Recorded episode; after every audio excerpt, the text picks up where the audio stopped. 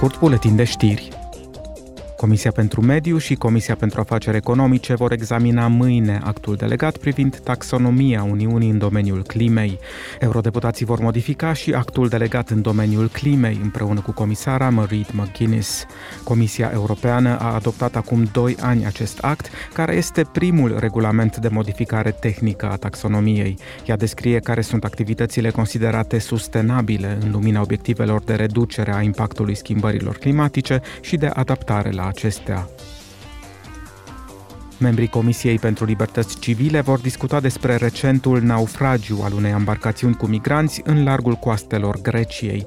La dezbatere vor participa comisara pentru afaceri interne Ilva Johansson și directorul executiv al Frontex Hans Leitens. Comisia pentru Libertăți Civile își va adopta mâine poziția referitoare la infracțiunile penale și pedepsele pentru încălcarea și eludarea sancțiunilor Uniunii în țările membre. Pedepsele propuse includ închisoarea pentru persoanele fizice și amenzi pentru companiile care nu aplică măsurile impuse de legislația europeană, cum ar fi înghețarea unor fonduri sau impunerea unei interdicții de călătorie.